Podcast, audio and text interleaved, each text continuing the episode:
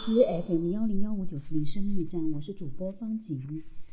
今天继续给大家播 Gary 萨特曼博士所著的《爱的五种语言》系列之心灵之约夫妻灵修三六五。我们今天进入一月二十六号对待父母的建议。一句话说的合宜，就如金苹果在银网子里。在辅导时，我常听到一个问题：我想要孝敬我的父母，但他们总是不断的想给我一些建议。我怎样才能让他们知道我们需要自己决定这些事情？当你要父母，你的父母要不请自来的时候，有三件事要谨记于心。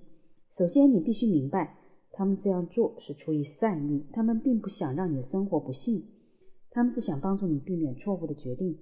其次，很可能你的父母比你拥有更多的智慧，因为他们见多识广，经验丰富。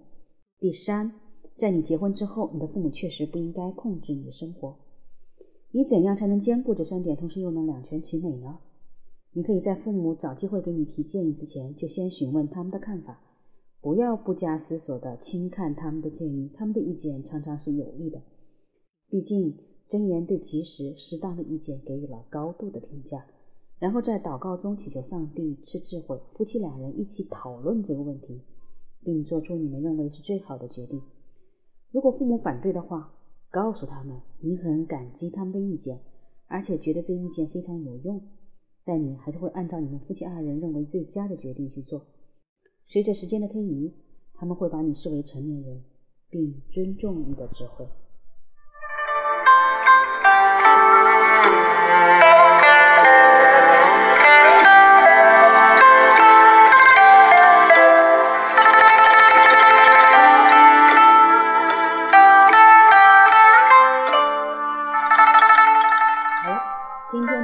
就到这里，我们明天一月二十七号见。